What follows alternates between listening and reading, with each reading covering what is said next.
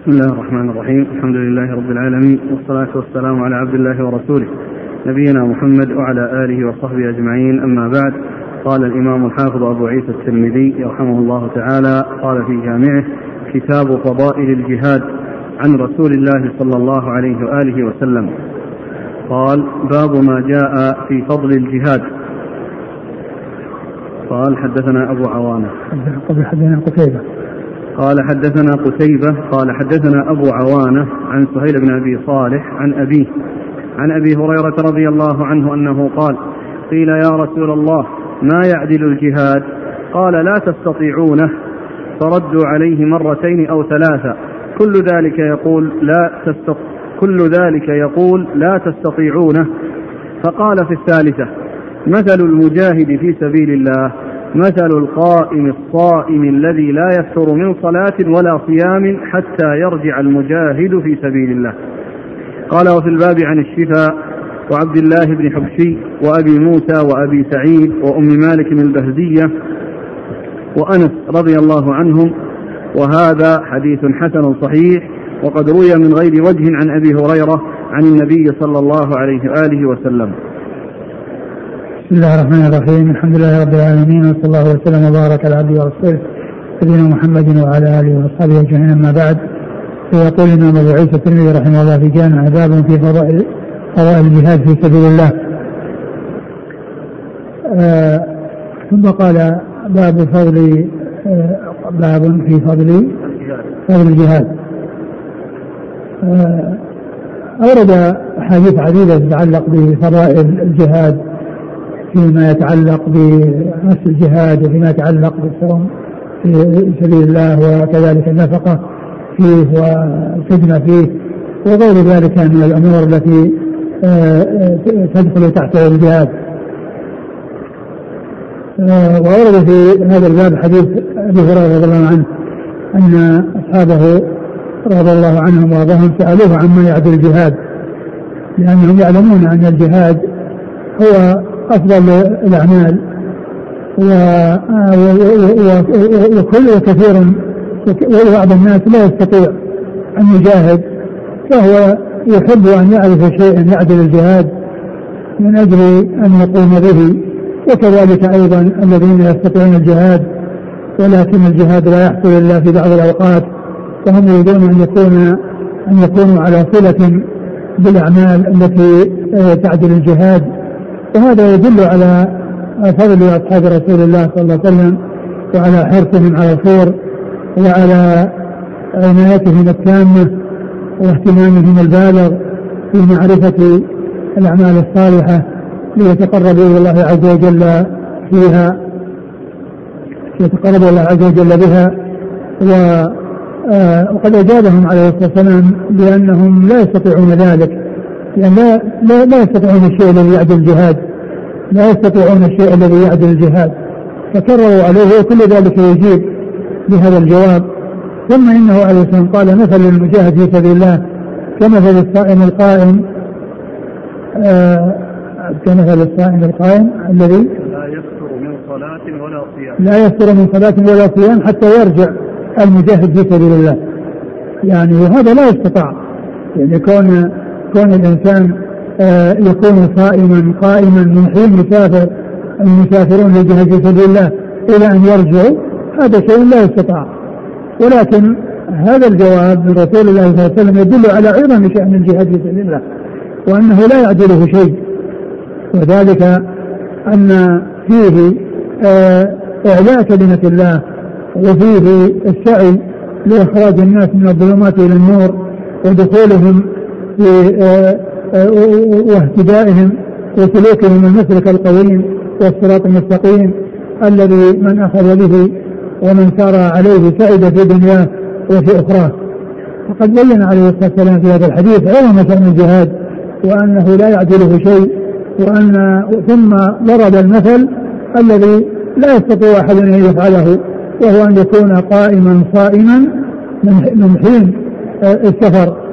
للجهاد إلى حين الرجوع وهذا شيء لا يستطاع ولكنه واضح الدلالة على عظيم شأن الجهاد وأنه لا يعدله شيء أي لا يساويه شيء من الأعمال. نعم. قال حدثنا قتيبة. ولهذا جاء في الحديث أن النبي صلى الله عليه وسلم لما سئل عن أفضل الأعمال قال إيمان بالله ورسوله. إلى ثم ماذا؟ قال الجهاد في سبيل الله.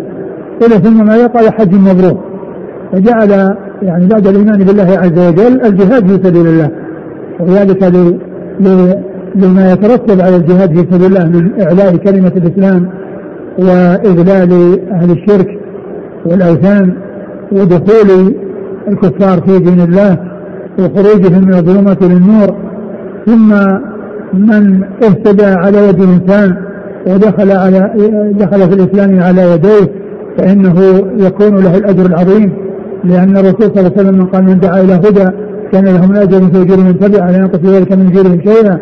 وقال عليه الصلاة والسلام في وصيته لعلي بن أبي طالب رضي الله عنه يوم خيبر فوالله لأن يهدي الله بك رجلا واحدا خير لك من حمر النعم نعم. قال حدثنا قتيبة. قتيبة بن سعيد بن جميل بن طويف البغلاني وهو ثقة أخرج له أصحاب كتب الستة. عن أبي عوانة. أبي عوانة هو وضاح بن عبد الله اليشكري. وهو ثقة أخرج له أصحاب كتب الستة.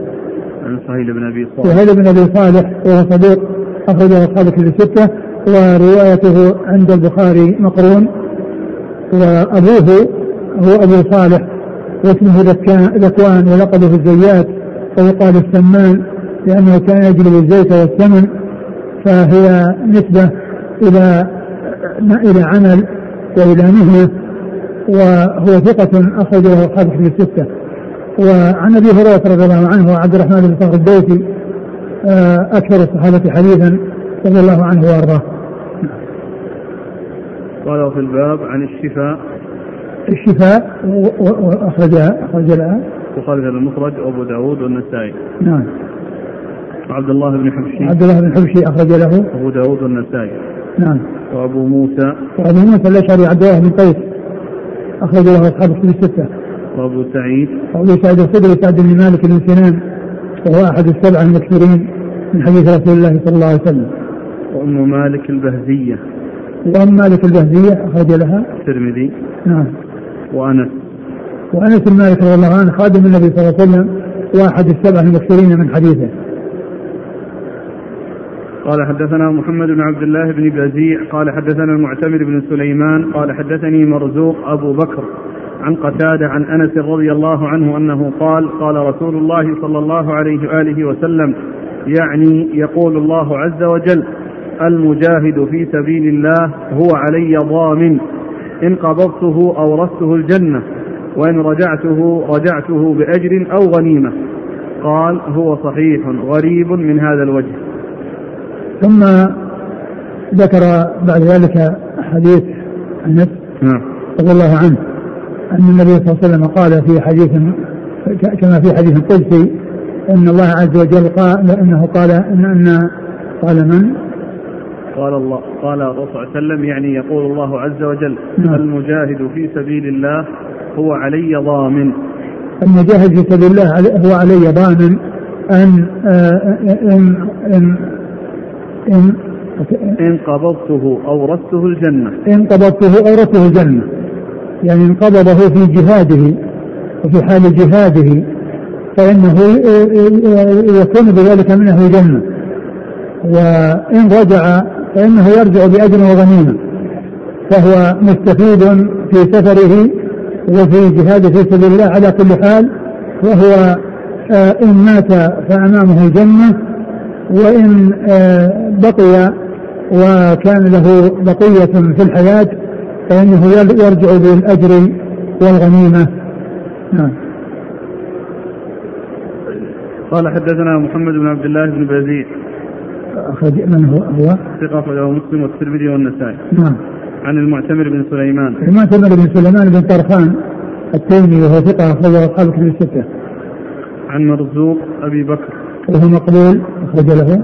صدوق. صدوق. صدوق. نعم. أخرجه نعم. الترمذي. نعم. عن قتادة. قتادة بن دعامة السدوسي البصري ثقة أخرجه أصحاب كتب الستة. عن أنس.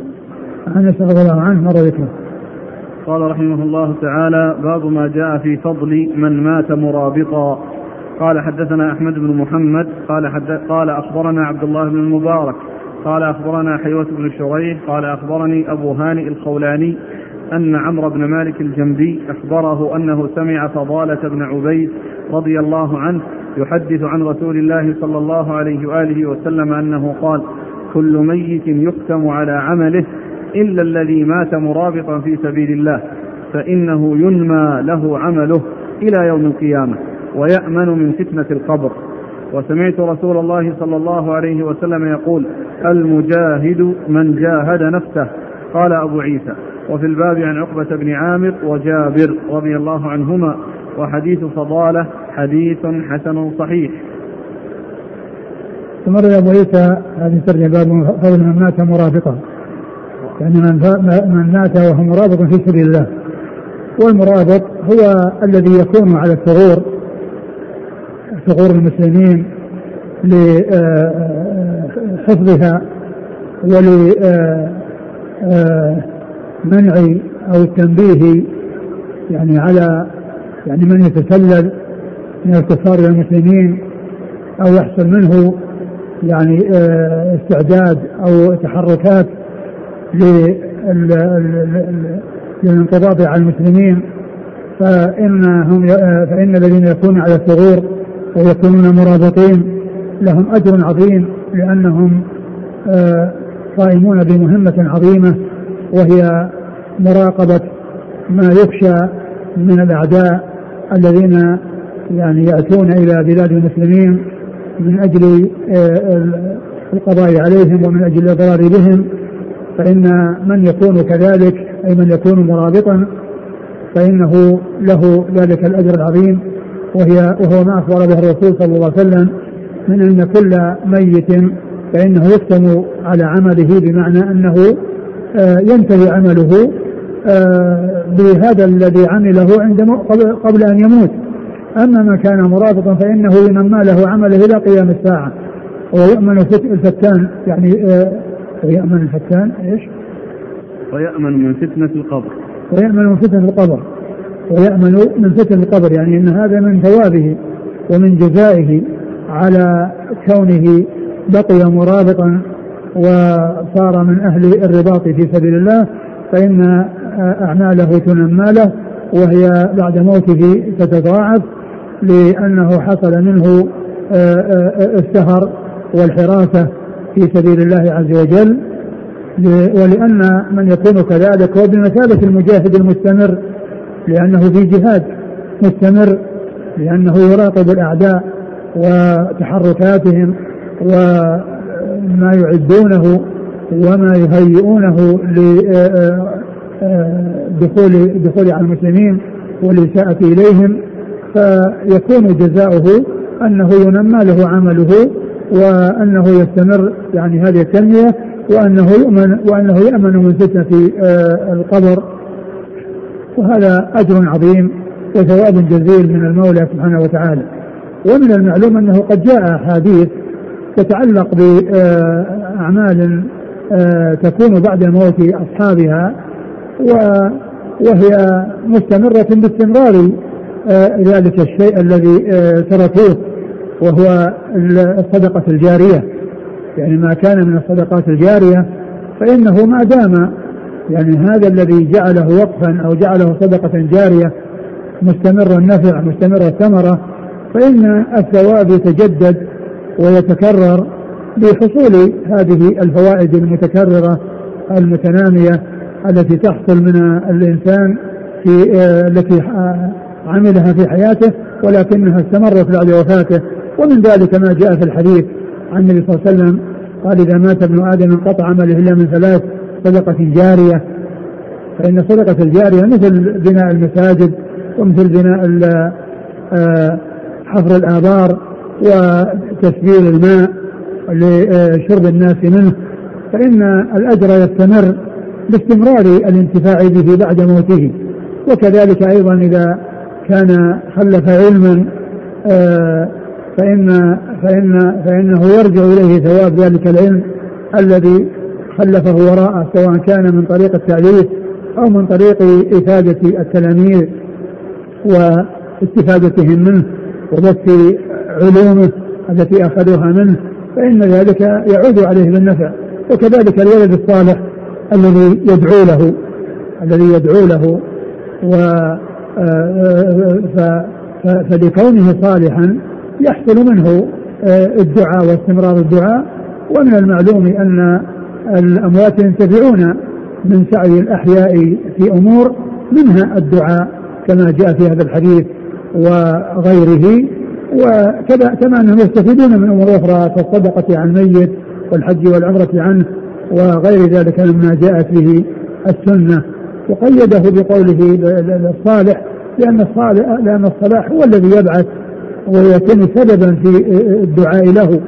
أما إذا كان الولد غير صالح فإنه قد قد يضره أو قد يحصل منه ضرر عليه من حيث الدعاء عليه كما جاء في الحديث عن النبي صلى الله عليه وسلم قال ان من الكبائر أن يشتم أن يسب يشتم الرجل والديه ويسب الرجل والديه قال وكيف ذلك؟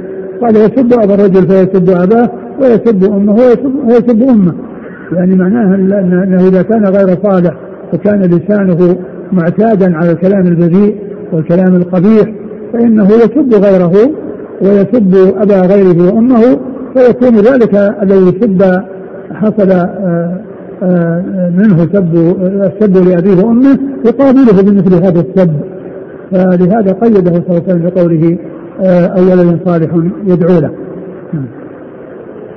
قال حدثنا أحمد بن محمد أحمد بن محمد هو ابن مردويه وهو ثقة أخرج البخاري والترمذي والنسائي. نعم. عن عبد الله بن المبارك. عبد الله بن المبارك المروزي وهو ثقة أخرج له أصحاب كتب الستة. عن حيوة بن شريح. حيوة بن شريح وهو المصري وهو ثقة أخرج أصحاب ثقة أخرج أصحاب كتب الستة. عن أبي هانئ الخولاني. وفيه حيوة بن شريح حمصي إلا أنه متأخر عن هذا في الطبقة لأنه من طبقة شيوخ الترمذي. وأما هذا فإنه متقدم يعني بينه وبينه يعني آه واسطتان. فالمتقدم هو المصري والمتأخر هو الحمصي عن أبي هانئ القولاني عن أبي هانئ القولاني وهو لا بأس به. لا بأس به أخرج له. خالف المفرد ومسلم وأصحاب السنة. نعم. عن عمرو بن مالك الجمدي وهو ثقة أخرج البخاري المفرد وأصحاب السنن نعم. عن فضالة بن عبيد. عن فضالة بن عبيد رضي الله عنه أخرج له. قال في المفرد ومسلم وأصحاب السنة. نعم. قال وفي الباب عن عقبة بن عامر. عقبة بن عامر الجهني أخرج له أصحاب الكتب الستة. وجابر. وجابر بن عبد الله الأنصاري رضي الله عنهما أحد السبعة المكثرين من حديث رسول الله صلى الله عليه وسلم. قوله ويأمن من فتنة القبر. نعم. يعني لا يسأل.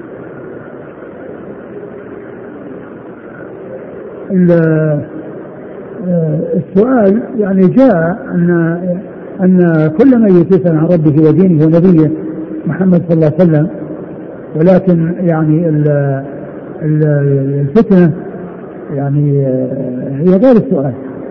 نعم. يقول وسمعت الرسول صلى الله عليه وسلم يقول المجاهد من جاهد نفسه. نعم وأيضا قال المجاهد من جاهد نفسه وهذا هو المجاهد على الحقيقة. لأن من جاهد نفسه هو الذي يستطيع أن يجاهد غيره. وأما إذا لم يجاهد نفسه فمن باب أولى أن لا يجاهد غيره. لأن من لم آه، آه، يعود نفسه على طاعة الله ولم يجاهدها في طاعة الله عز وجل فإنه لا يستطيع أن يجاهد غيره لأن فاقد الشيء لا يعطيه فاقد الشيء لا يعطيه ولهذا جهاد النفس هو الذي ينتج عنه آه، أنواع الجهاد الأخرى يعني جهاد الكفار وجهاد المنافقين وكذلك الجهاد في الدعوة إلى الله عز وجل للمؤمنين وتبصيرهم بدينهم. إذا كان الإنسان ما جاهد نفسه ما يحصل منه الفائدة الكبيرة في آه، كونه يجاهد غيره. ولهذا فإن جهاد النفس هو الجهاد الذي يترتب عليه أو ينتج عنه أنواع الجهاد الأخرى. ولهذا النبي صلى الله عليه وسلم لما ذكر لما كان في غزوة تبوك وكان في المدينة أناس كانوا يريدون أن يجاهدوا. وكانوا حريصين على الجهاد وكانوا يأتون إلى النبي صلى الله عليه وسلم يطلبون منه أن يجاهدوا فيعتذر لأنه ما عنده ظهر يحملهم عليه. فيرجعون وهم وأعينهم تدمع حزنين متأثرين. وفي أثناء الطريق قال عليه الصلاة والسلام إن بالمدينة إن بالمدينة لرجال إن بالمدينة رجالا ما قطعتم واديا ولا ما قطعتم واديا إلا كانوا معكم. حبسهم العذر إلا كانوا معكم لأنهم جاهدوا أنفسهم وحريصين على الجهاد ولكنهم ما يقدرون ما عندهم القدرة المادية ما عندهم الظهر الذي يركبون عليه ولهذا يتألمون ويحزنون ويبكون لأنه ما حصل لهم ذلك. ولهذا اعتبروا مثل المجاهدين لأن الجهاد يعني كما يكون بالعمل يكون بالنية. وهؤلاء جاهدوا بنياتهم وذلك أنهم جاهدوا أنفسهم. يعني كونهم جاهدوا أنفسهم هو الذي جعلهم يحرصون على الجهاد بأنفسهم وإذا لم يستطيعوا جعلوا يبكون ويتألمون. وأخبر النبي صلى الله عليه وسلم قال إنهم ما قضى الوادي إلا كانوا معكم حبسهم العذر. يعني معناه أنهم معهم بقلوبهم وبأفئدتهم وبتعلقهم بالجهاد في سبيل الله. ولكن حال بينهم وبين عدم القدرة عليه وهي القدرة المادية ومع وجود القدرة الجسدية والقدرة البدنية إلا أن عدم المال وقلة المال ولهذا كانت غزوة تبوك يعني تختلف عن غيرها من الغزوات آه، آه، من جهة آه، أن أن أن المسافة بعيدة والعدو كبير والصيف حار والظهر قليل. فكان والنبي صلى الله عليه وسلم استنفر الناس فالذين لم يستطيعوا أن يخرجوا للجهاد يعني جعلوا يبكون وتأثروا وتألموا لما حصل لهم. فالرسول صلى الله عليه وسلم قال ما قطعتم واديا إلا كانوا معكم حبسهم العذر. ولهذا فإن الجهاد يكون بالنفس ويكون بالمال ويكون بالكلام وهو الدعوة إلى الله عز وجل والتوجيه إلى الخير ويكون بالنية. يعني كما في حق هؤلاء الذين جاهدوا بنياتهم وبقلوبهم وبحرصهم على الجهاد في في سبيل الله. ولهذا قال المجاهد من جاهد نفسه في سبيل في طاعة الله. وقد ورد حديث يعني يشتمل على أربعة أمور. يعني قال المؤمن المسلم من سلم المسلمون من لسانه ويده. والمهاجر من هجر ما نهى الله ورسوله عنه. والمؤمن من امنه المؤمنون على دمائهم وأموالهم والمجاهد من جاهد نفسه في طاعة الله. ومن المعلوم أن هذه الأمور الثلاثة كلها تنبني على على جهاد النفس في طاعة الله. لأن الإنسان إذا جاهد نفسه في طاعة الله هجر الذنوب والمعاصي. إذا جاهد نفسه في طاعة الله هجر الذنوب والمعاصي. وآمن وسلم المسلمون من لسانه ويده. وأمنه المسلمون على دمائهم وأموالهم. لأنها كلها تتبع جهاد النفس. أربعة أمور في حديث المسلم من سلم المسلمون من لسانه ويده والمؤمن من أمنهم على أموالهم ودمائهم والمهاجر من هجر من الله ورسوله من, من هجر الذنوب والخطايا والمجاهد من جاهد نفسه في طاعة الله.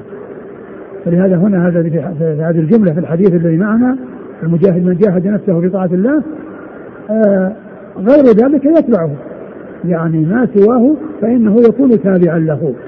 ومن المعلوم أن الإنسان إذا جاهد نفسه في طاعة الله هو الذي يستطيع أنه يجاهد الأعداء ويكون عنده إخلاص وعنده صدق وعنده عزيمة. أما إذا كان نفسه ما حصل لها استفادة منه بل هو يعني متضرر يعني في آه، نفسه من ناحية عدم الاستقامة وعدم الالتزام هذا هو الذي لا يؤثر في الأعداء شيئا. لأن لأن عنده ضعف الإيمان وعنده آه، ضعف البصيرة وعدم قوة الإيمان التي تجعله آه، آه، يؤثر في غيره. ومن المعلوم أن أصحاب الرسول صلى الله عليه وسلم يعني كانوا يجاهدون في سبيل الله وكان عددهم قليلا وعددهم قليلة وأعداؤهم يعني أكثر بأضعاف مضاعفة وعتادهم يعني كذلك أشد ولكنهم تغلبوا على غيرهم ممن يفوقهم عددا وعدة بقوة الإيمان وبكونهم جاهدوا أنفسهم في طاعة الله عز وجل. قال رحمه الله تعالى باب ما جاء في فضل الصوم في سبيل الله. قال حدثنا قتيبة قال حدثنا ابن لهيعة عن أبي الأسود عن عروة بن الزبير وسليمان بن يسار أنهما حدثاه عن أبي هريرة رضي الله عنه عن النبي صلى الله عليه وآله وسلم أنه قال من صام يوما في سبيل الله زحزحه الله عن النار سبعين خريفا أحدهما يقول سبعين والآخر يقول أربعين. قال أبو عيسى هذا حديث غريب من هذا الوجه وأبو الأسود اسمه محمد بن عبد الرحمن بن نوفل الأسدي المدني. وفي الباب عن أبي سعيد وأنس وعقبة بن عامر وأبي أمامة رضي الله عنهم.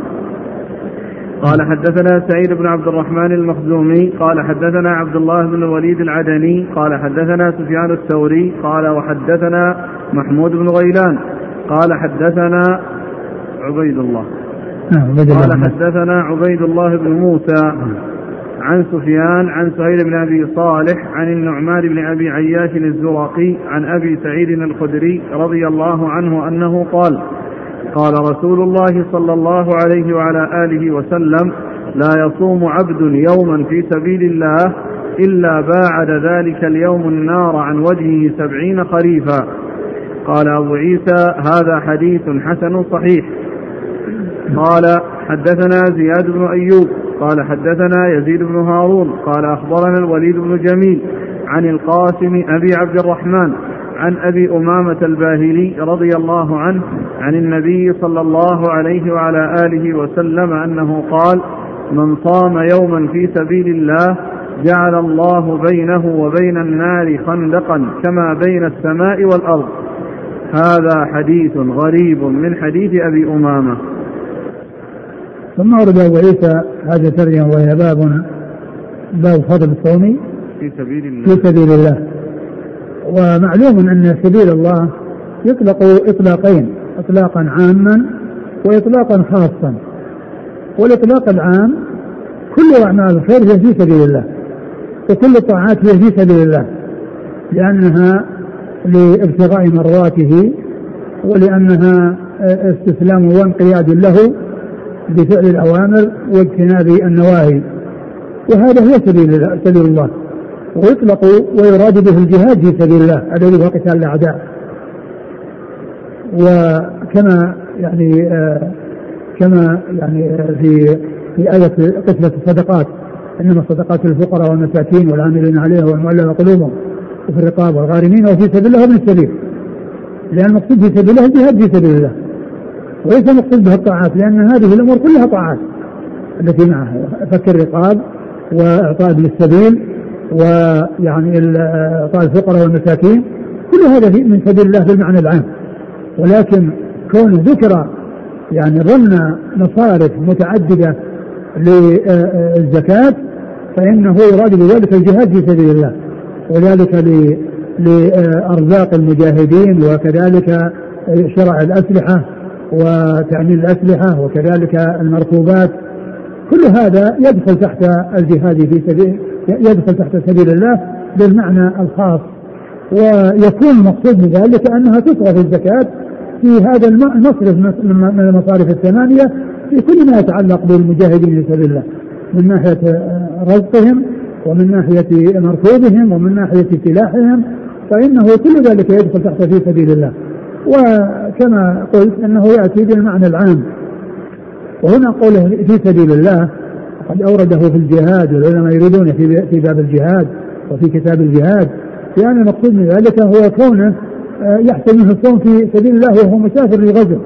لكن الجهاد لكن الصوم في سبيل الله وفي حال الغزو يعني آه، آه، فيما إذا لم يضعف المجاهدين أو يكون سببا في ضعفهم. يعني عن مقابلة الأعداء ولقائهم والنكاية بهم أما إذا كان يترتب عليه يعني ضعفهم ويترتب عليه آه، آه، ضعف المجاهد في سبيل الله فإنه لا يصوم. فإنه لا يصوم بل عليه أن يفطر. أما إذا لم يترتب على ذلك شيء والصوم يعني حصل منه في بعض الأحيان وكان يعني لا يؤثر عليه شيئا فإن فيه هذا الفضل العظيم وهذا الثواب الجزيل من الله سبحانه وتعالى. وقد أورد أبو عيسى في هذا الباب عدة أحاديث. منها الحديث الأول حديث أبي هريرة. أبي هريرة رضي الله عنه قال من صام يوما في سبيل الله باعد الله وجهه عن النار سبعين خريفا. وفي آه يعني أحد آه الرواة يعني في هذا الحديث قال أربعين خريفا. ولكن السبعين هي التي جاءت يعني لها شواهد فهي المعتبرة وهي التي آه تكون صحيحة. و والمقصود ذلك سبعين عاما لأن الخريف هو جزء من السنة ويعبر عن الشيء باسم بعضه يعبر عن الشيء ببعضه والخريف هو أحد فصول السنة الأربعة التي هي الخريف والصيف والشتاء والربيع فهو تعبير عن الشيء ببعضه.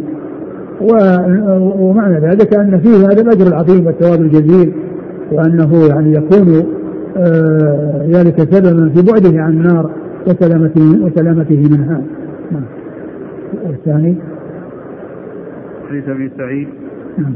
لا يصوم عبد يوما في سبيل الله إلا باعد ذلك اليوم النار عن وجهه سبعين خريفا. نعم وهذا مثله. نعم.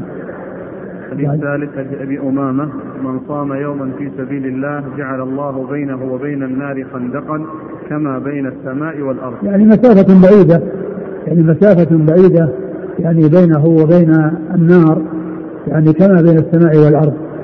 يعني هذا يعني في المسافة وذاك هذا يعني هذا من حيث المكان وذاك من حيث الزمان لأن الحيث الأول يعني سبعين خريفا يعني من حيث الزمان يعني مسافة ومسيرة كذا. وهذا يعني من ناحية المكان. نعم. قال حدثنا قتيبة عن ابن لهيعة. آه ابن لهيعة هو عبد الله بن لهيعة. وهو صديق آه اختلط لما احترقت كتبه ورواية من روى عنه قبل اختلاط معتبرة. ومن الذين رووا عنه قبل الاختلاط قتيبة. وحديثه أخرجه مسلم وأبو داود والترمذي وابن ماجه. نعم. عن أبي الأسود. أبي الأسود هو محمد بن عبد الرحمن بن نوفل. وهو ثقة أخرج له. أصحاب الكتب. عن عروة بن الزبير. عروة بن الزبير بن العوام ثقة فقيه. أخرج له أصحاب الكتب الستة. وسليمان بن يسار. وسليمان بن يسار أيضا ثقة فقيه. أخرج أصحاب الكتب الستة. وهذان من فقهاء المدينة السبعة في عصر التابعين. عروة بن الزبير وسليمان بن يسار. يعني اثنان في هذا الاسناد وفي طبقة واحدة وكل منهم وكل واحد منهما أحد الفقهاء السبعة في المدينة في عصر التابعين. نعم. عن أبي هريرة. عن أبي هريرة رضي الله عنه مر ذكره. قال وفي الباب عن أبي سعيد. نعم. أبو سعيد الخدري سعد بن مالك بن سنان أحد المكثرين من حديث رسول الله صلى الله عليه وسلم. وأنس وعقبة بن عامر وأبي أمامة. أبو أمامة صبي بن عجلان الباهلي أخرج له أصحاب في الستة. قال حدثنا سعيد بن عبد الرحمن المخزومي. وهو؟ ثقة أخرجه الترمذي والنسائي. عن عبد الله بن الوليد العدني. وهو؟ صدوق ربما أخطأ أخرج البخاري تعليقا وأبو داود والترمذي والنسائي. عن سفيان الثوري. سفيان بن سعيد بن مسروق الثوري ثقة فقيه أخرج له أصحاب الستة. قال وحدثنا محمود بن غيلان. محمود بن غيلان ثقة أخرج له أصحاب في الستة إلا أبا داود. عن عبيد الله بن موسى. عبيد الله بن موسى الرقي وهو ثقة أخرجه أصحاب في الستة. عن سفيان عن سهيل بن أبي صالح عن النعمان بن أبي عياش الزرقي. وهو؟ ثقة أخرج أصحاب الكتب إلا أبا داود. نعم. عن أبي سعيد الخدري. نعم. قال حدثنا زياد بن أيوب. زياد بن أيوب هو ثقة أخرج له. قال أبو داود الترمذي والنسائي. نعم. عن يزيد بن هارون. يزيد بن هارون الواسطي ثقة أخرجه أصحاب في الستة. عن الوليد بن جميل. وهو؟ صدوق يخطئ أخرج البخاري في المفرد والترمذي وابن ماجه. نعم. عن القاسم أبي عبد الرحمن. وهو؟ صدوق يغرب كثيرا أخرج له البخاري في الأدب المفرد وأصحاب السنن. نعم. عن أبي أمامة الباهلي. نعم. قال رحمه الله تعالى باب ما جاء في فضل النفقة في سبيل الله. قال حدثنا أبو كريب قال حدثنا الحسن بن علي الجعفي عن زائدة عن الركين بن الربيع عن أبيه عن يسير بن عميلة عن سريم بن فاتك رضي الله عنه أنه قال قال رسول الله صلى الله عليه وآله وسلم من أنفق نفقة في سبيل الله كتبت له بسبعمائة ضعف. قال أبو عيسى وفي الباب عن أبي هريرة رضي الله عنه وهذا حديث حسن إنما نعرفه من حديث الركين بن الربيع. ثم ابو عيسى باب في فضل النفقة في سبيل الله. بذل المال في سبيل الله من أعظم القربات وأجل الطاعات. والله عز وجل في كتابه العزيز آه، في جميع المواضع التي جاءت في القرآن فيها ذكر الجهاد بالنفس والمال يقدم فيها الجهاد بالمال على النفس.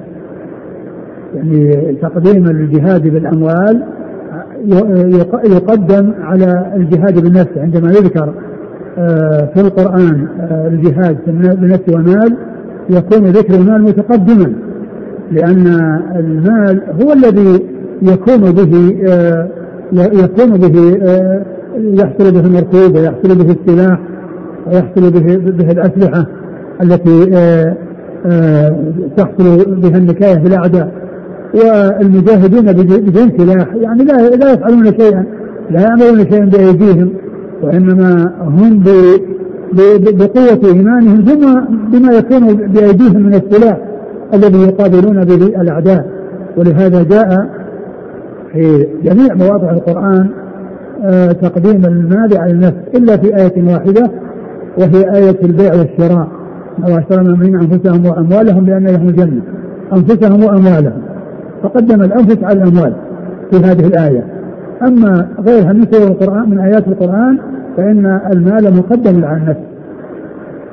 وفي هذه الآية قدمت النفس على المال لأن فيه يعني ال ال لأنها آية البيع والشراء يعني يعني أنهم باعوا أنفسهم لله عز وجل وبذلها في سبيل الله عز وجل.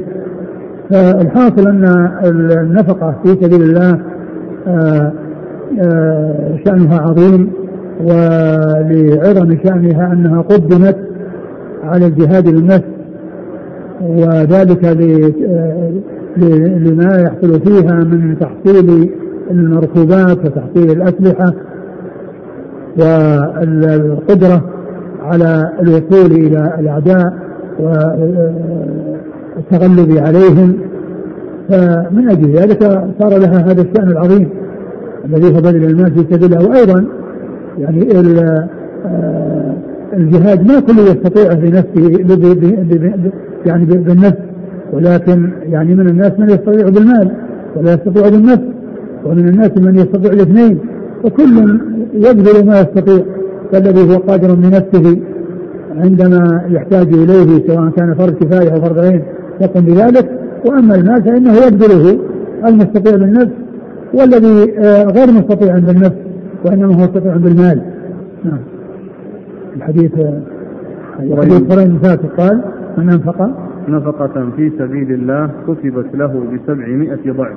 من أنفق نفقة في سبيل الله كتبت له بسبعمائة ضعف. يعني اضعاف كثيرة. والله تعالى يضاعف لمن يشاء. والحسنة في عشر أمثالها إلى سبعمائة ضعف إلى أضعاف كثيرة.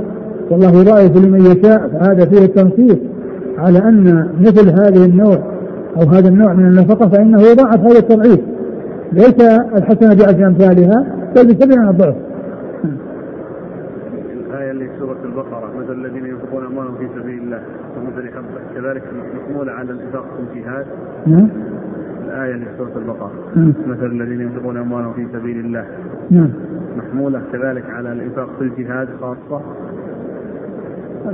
مثل ينفقون أموالهم في سبيل كمثل حبة انبت سبع سنابل في كل سنبلة مئة حبة. والله يضاعف لمن يعني آه، سبيل الله يعني آه، من ناحية المضاعفة. يعني إذا 700 ضعف يعني هذا الحديث الذي معنا يدل على أن التضعيف في هذا المقدار يكون في سبيل في الجهاد في سبيل الله. ولكن التضعيف إذا 700 ضعف يكون في الجهاد في غير الجهاد. مثل ما جاء في حديث الصيام آه، قال الله عز وجل آه، كل عمل ابن آدم له الحسنة بعشر في أمثالها ليس إلى سبعين ضعف إلى أضعاف كثيرة قال الله عز وجل للصوم فإنه لي وأنا أجزي به. ومن المعلوم أن الجهاد يعني في سبيل الله آه، كما هو معلوم يعني يكون بالغزو ويكون أيضا بالدعوة والتعليم وما إلى ذلك وأنواع الجهاد يعني كما عرفنا أنها متعددة لأنه جهاد بالمال وجهاد بالنفس وجهاد باللسان والقلم وجهاد بالنية. قال حدثنا أبو كريب أبو كريب محمد بن العلاء بن كريب ثقة أخرجه الكتب الستة. كاتب عن الحسن عن الحسين بن علي الجعفي. عن الحسن خطأ هو الحسين بن علي الجعفي وهو ثقة أخرجه أصحاب الكتب الستة. عن زائدة زائدة من قدامة ثقة أخرجه أصحاب الكتب الستة. عن الركين بن الربيع وهو ثقة أخرجه المفرد ومسلم وأصحاب السنة. نعم. عن أبيه وهو ثقة أخرجه مسلم وأصحاب السنن. نعم. عن يسير بن عميلة وهو ثقة أخرجه الترمذي والنسائي. نعم. عن خريم بن فاتك أخرج له أصحاب السنن. نعم.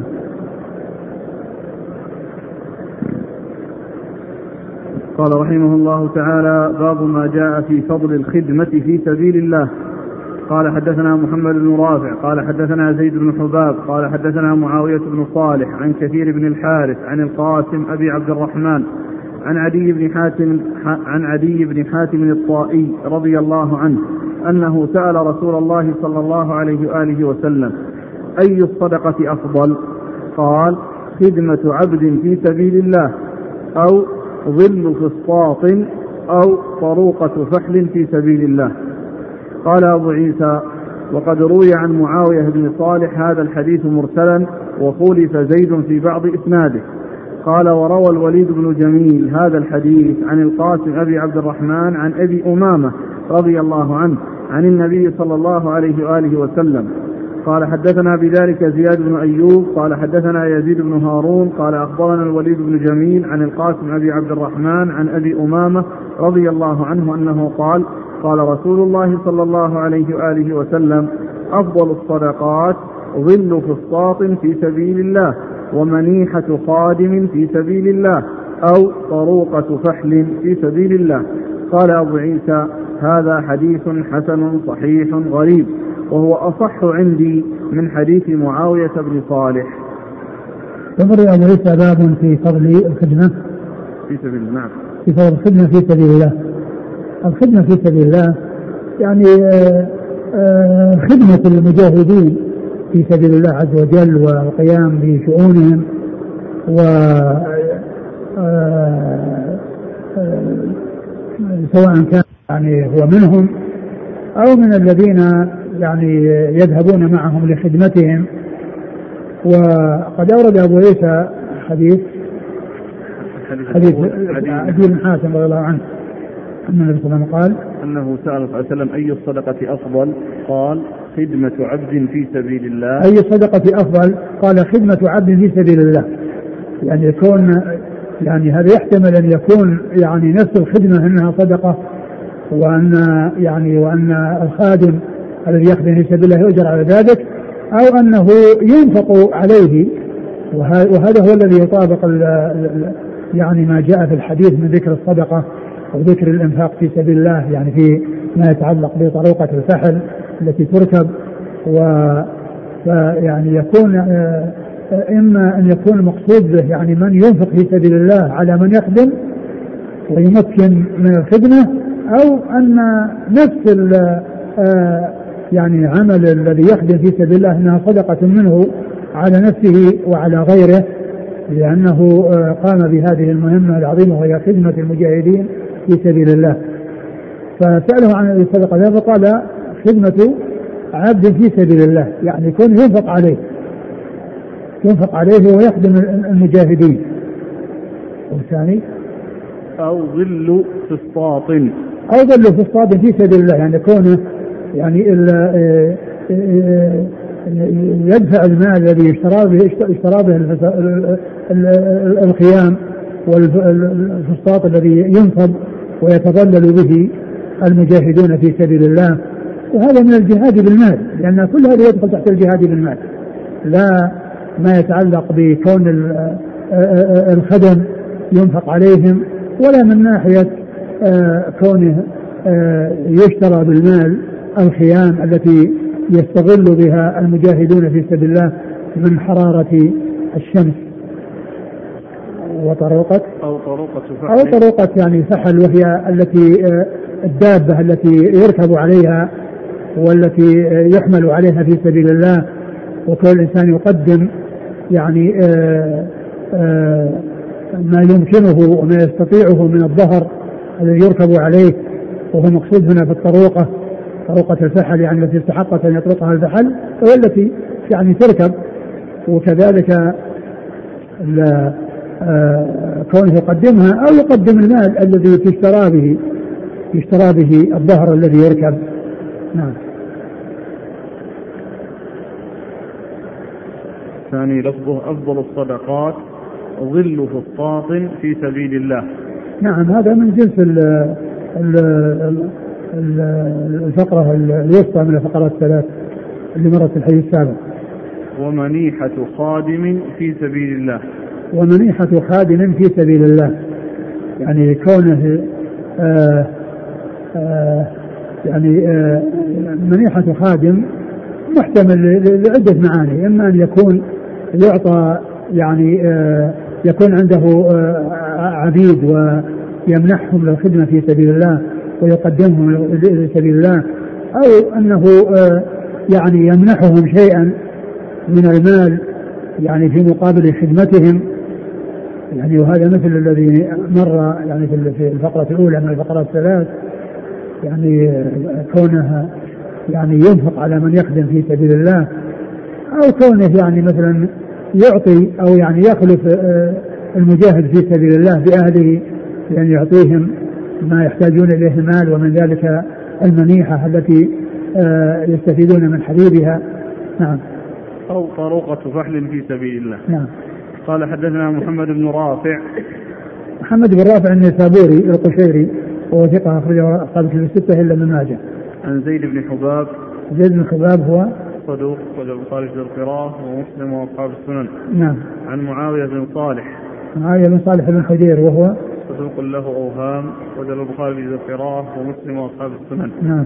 عن كثير بن الحارث وهو مقبول أخرجه البخاري في المفرد والترمذي عن القاسم أبي عبد الرحمن عن عدي بن حاتم عدي بن حاتم رضي الله عنه أخرج له أصحاب الكتب الستة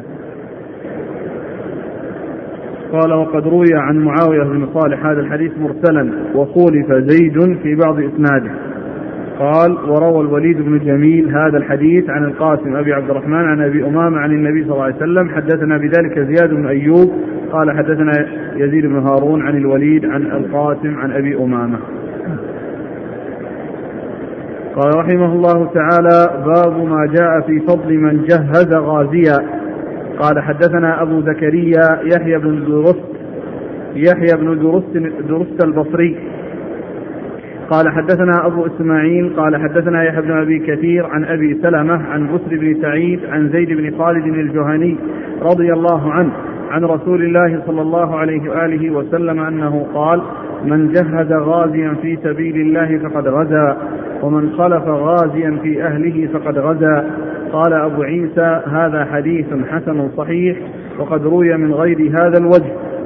قال حدثنا ابن أبي عمر قال حدثنا سفيان بن عيينة عن ابن أبي ليلى عن عطاء عن زيد بن خالد الجهني رضي الله عنه أنه قال قال رسول الله صلى الله عليه وعلى آله وسلم من جهز غازيا في سبيل الله أو خلفه في أهله فقد غزا. قال أبو عيسى هذا حديث حسن.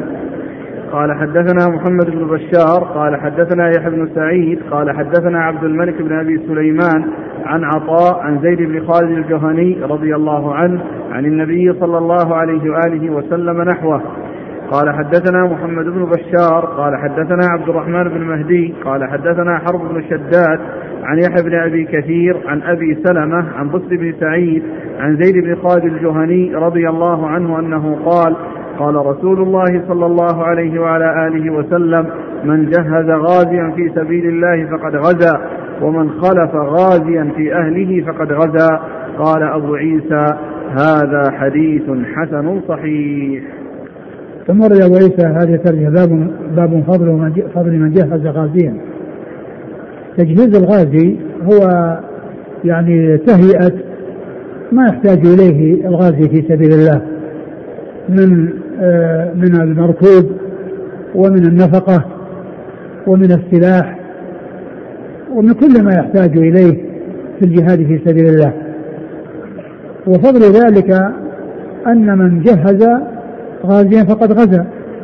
يعني مثل من غزا. لأن هذا الذي غزا إنما غزا بهذا الذي آه، مكنه منه. وإلا فإنه بدونه لا يستطيع الجهاد في سبيل الله ولا يتمكن من الجهاد في سبيل الله على الوجه المطلوب. ولكن لكونه قام بتهيئة هذه الأمور له وجهزه بتهيئة المركوب وتهيئة السلاح وتهيئة النفقة وما يحتاج إليه في هذه السفرة. آه، فإن من فعل ذلك أجره عظيم وسواء كان آه، آه،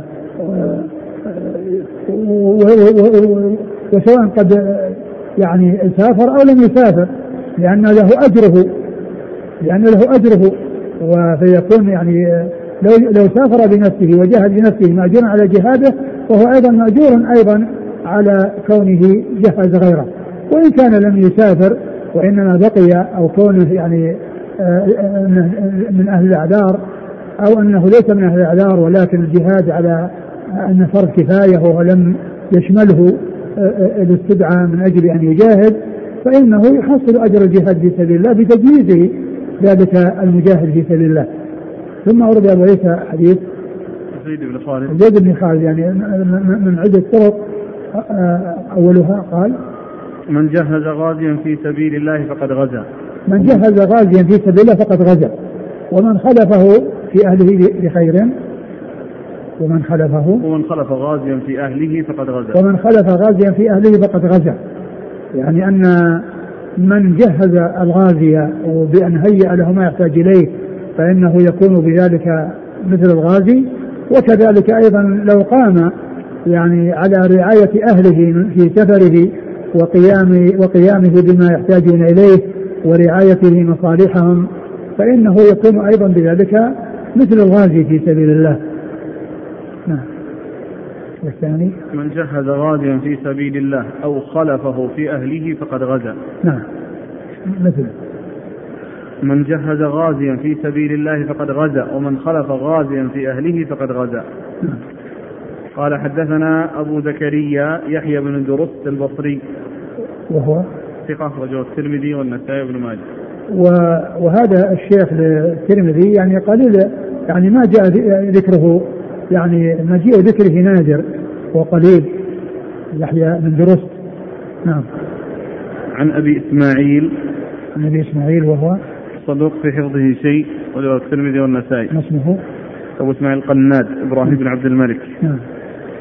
عن يحيى بن أبي كثير عن أبي سلمة يحيى بن أبي كثير اليمامي وهو ثقة أخرجه أصحاب في الستة وأبو سلمة بن عبد الرحمن بن عوف ثقة أخرجه أصحاب الكتب الستة. عن بسر بن سعيد بسر بن سعيد ثقة أخرجه أصحاب الكتب الستة. عن زيد بن خالد الجهني. رضي الله عنه أخرجه أصحاب الكتب الستة. قال حدثنا ابن أبي عمر ابن أبي عمر العدني هو محمد بن يحيى بن أبي عمر وهو صدوق أخرجه مسلم والترمذي والنسائي وابن ماجه. عن سفيان بن عيينة سفيان بن عيينة المكي وهو ثقة أخرجه أصحاب الكتب الستة. عن ابن أبي ليلى. ابن أبي ليلى محمد بن عبد الرحمن وهو صدوق سيء الحفظ جدا. نعم. رجل أصحاب السنن. نعم ولكن الحديث يعني كما هو معلوم جاء من طرق متعددة. نعم. عن عطاء. عطاء بن أبي رباح وهو ثقة أخرجه أصحاب الكتب الستة.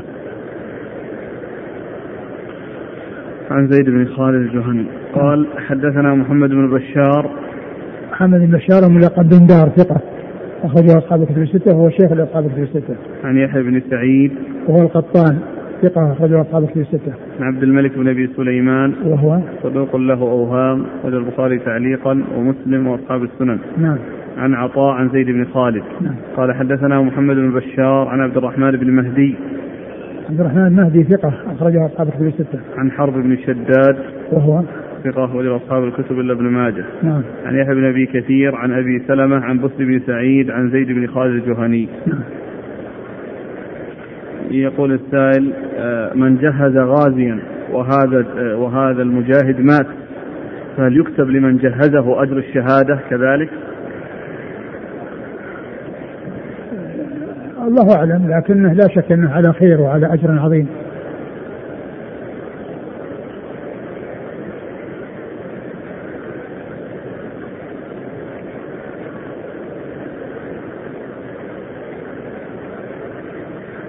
قال رحمه الله تعالى باب ما جاء في فضل من اغبرت قدماه في سبيل الله. قال حدثنا أبو عمار الحسين بن حريث قال حدثنا الوليد بن مسلم عن بريد بن أبي مريم قال الح... يزيد. يزيد؟ إيه. عن يزيد بن أبي مريم قال ألحقني عباية بن رفاعة بن رافع. لحقني. قال لحقني عباية بن رفاعة بن رافع وأنا ماش إلى الجمعة. فقال أبشر فإن خطاك هذه في سبيل الله. سمعت أبا عبس رضي الله عنه يقول قال رسول الله صلى الله عليه وآله وسلم من اغبرت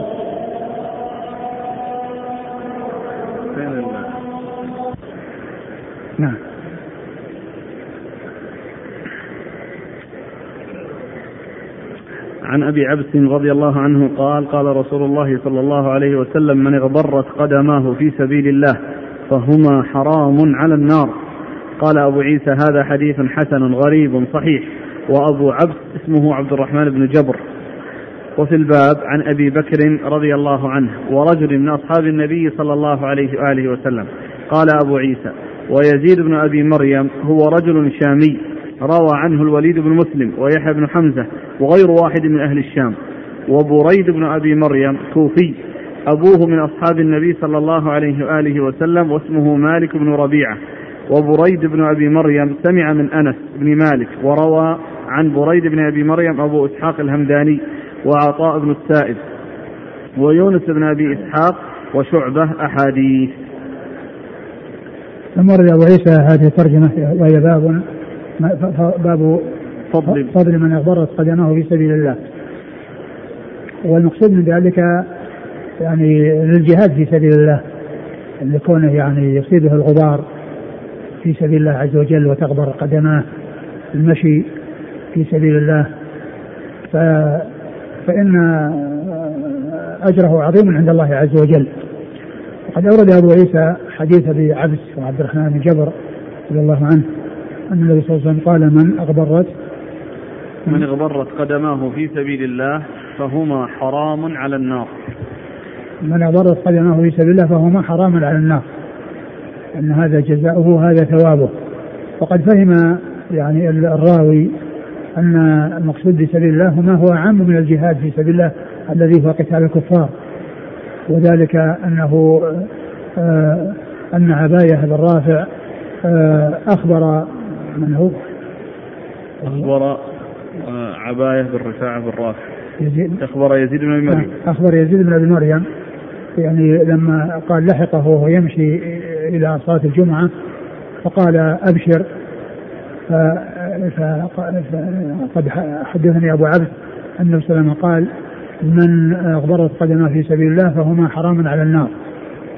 وكما ذكرت أن الأصل في إطلاق الجهاد أن إطلاق في سبيل الله أنه يراد به الجهاد في سبيل الله وهذا هو الأصل وقد يطلق على ما هو أعم من ذلك كما يعني جاء في هذا الأثر أو في آه، يعني هذا الرجل الذي فهم من الحديث أن المقصود به آه، آه، طاعة الله عز وجل مطلقا ومن ذلك الذهاب إلى الجمعة. ولا شك أن أن الإنسان أجور آه، على أعماله الصالحة سواء كان في الجهاد الذي هو قتال الكفار أو في غير ذلك.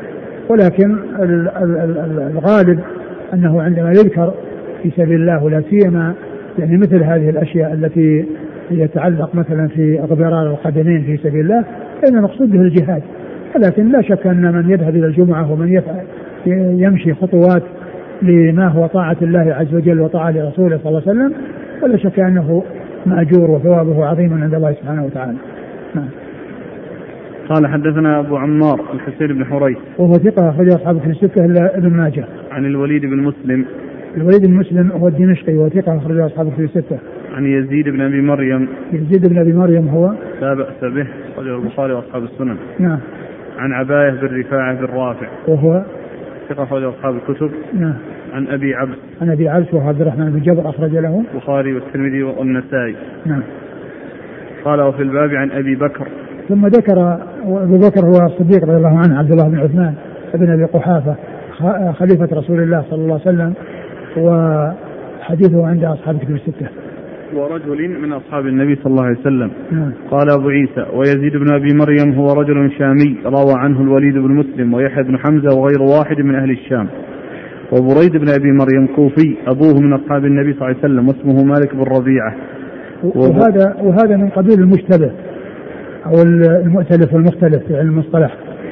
لانها لأن يزيد وبريد الرسم واحد وإنما الفرق بالنقط والشكل.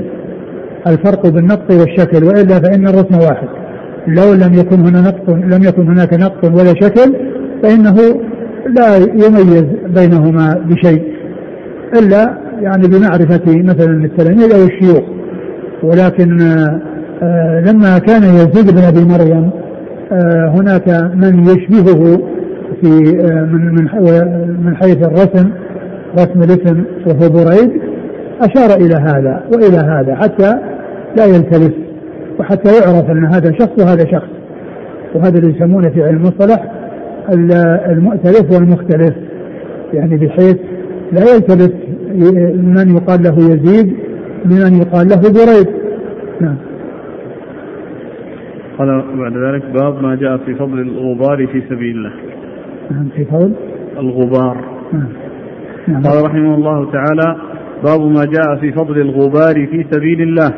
قال حدثنا هناد قال حدثنا ابن المبارك عن عبد الرحمن بن عبد الله المسعودي عن محمد بن عبد الرحمن عن عيسى بن طلحة عن أبي هريرة رضي الله عنه أنه قال قال رسول الله صلى الله عليه وآله وسلم لا يلج النار رجل بكى من خشية الله حتى يعود اللبن في الضرع ولا يجتمع غبار في سبيل الله ودخان جهنم.